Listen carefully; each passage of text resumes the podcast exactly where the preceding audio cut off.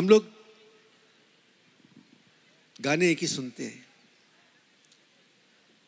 कराची में या पूरे पाकिस्तान में सुबह किसी भी घर की खिड़की खुलती है तो कुरान शरीफ की करत के बाद जो आवाज़ आती है, वो आएगा आने वाला। या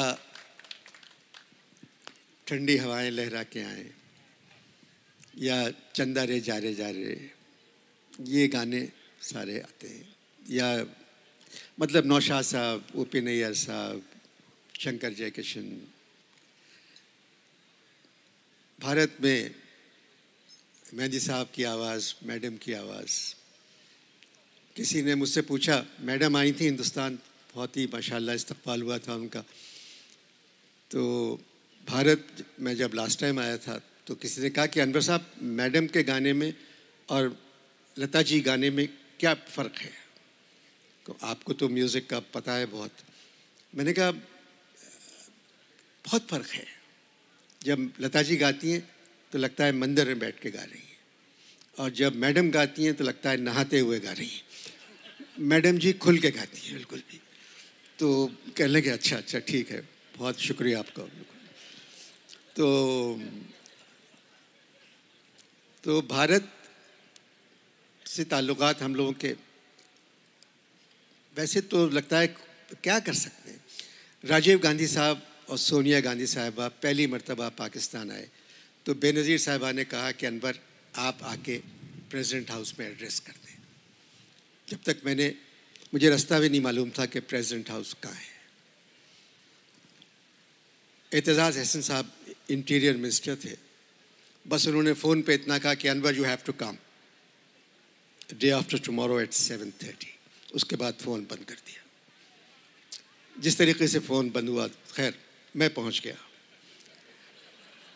अब मैं पहुँच गया वहाँ तो बेनज़ीर और राजीव साहब काला कोट पहने हुए और सोनिया जी मद्रास की कॉटन की साड़ी, बहुत ही महँगी।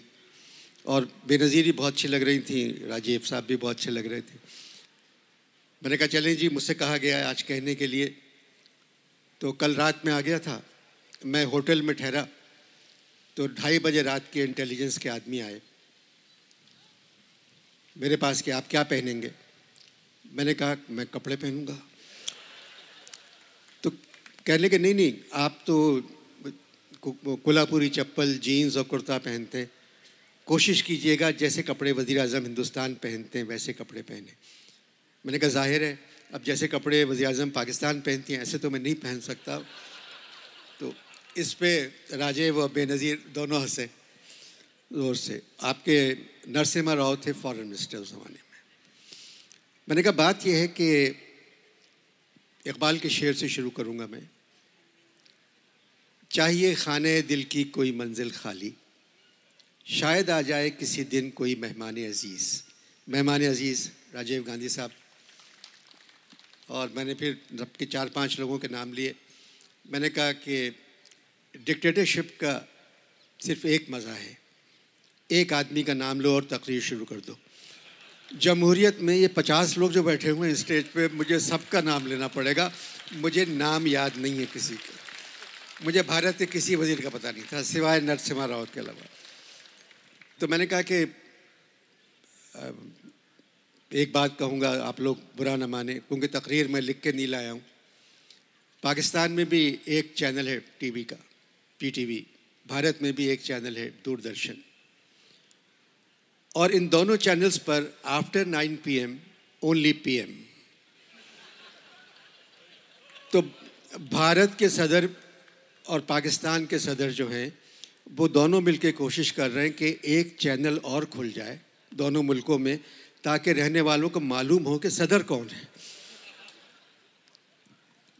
मैंने कहा, सर, अभी आपने कहा कि कश्मीर का फैसला हो गया है, सियाचिन के बारे में भी बात हो गई है और मेरी नेक्स्ट विज़िट पे ये दोनों इश्यूज़ सामने नहीं आएँगे। सर सबने ताली बजाई? सर, मुझे ये आपकी बात पसंद नहीं आई। फैसला अभी नहीं हुआ है। और इन हो जाएगा। पाकिस्तान में माशाल्लाह बहुत रहा है, इसलिए हम लोगों को दूसरों के ख़त पढ़ने की आदत हो गई है। मैं आपको एक ख़त, आपके नाना का, आपकी वालदा के नाम सुनाता हूँ, जो मैंने पढ़ लिया है। अब मेरे फॉरेन मिनिस्टर मुझे मना कर रहे हैं, वो समझ रहे हैं मेरे पास जो ख़त आते हैं, ये भी वही ख़त है। मैंने कहा, पंडित जी इलाहाबाद में थे। और इंदो कहते थे, इंदिरा को, इंदिरा जी को। इंदो का मतलब है चाँद। उनका इंदो, तुम मसूरी की बुलंदियों पर हो और मैं इलाहाबाद के मैदानों की पस्ती में मेरी जान, अब उस तरह साथ बैठ के तो बात करना मुश्किल है। मगर इंदो, मैं तुझे ख़तों के ज़रिए छोटी छोटी बातें लिखता रहूँगा। छोटे छोटे मुल्कों के बारे में लिखता रहूँगा। जिन छोटे मुल्कों से मिल के ये सारी दुनिया बनी है। भारत, हिंदुस्तान एक बड़ा मुल्क है। तुम जानती हो, मैं जानता हूँ। मगर मेरी बेटी सारी दुनिया के सामने बहुत छोटा है।